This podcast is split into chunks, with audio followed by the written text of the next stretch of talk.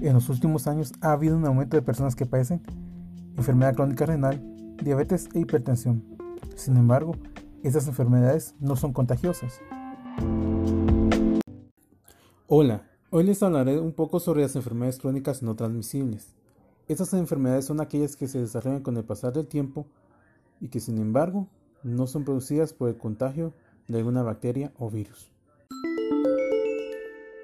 Y entonces, ¿cómo es que se producen estas enfermedades? Según la OMS, la obesidad, el sedentarismo, el abuso del alcohol y el tabaquismo aumentan el riesgo de padecer alguna de estas enfermedades. ¿Y de qué forma nos afectan principalmente estas enfermedades? Dependiendo del progreso de estas enfermedades, inicialmente pueden afectar solo un órgano, como los riñones, el corazón o los pulmones.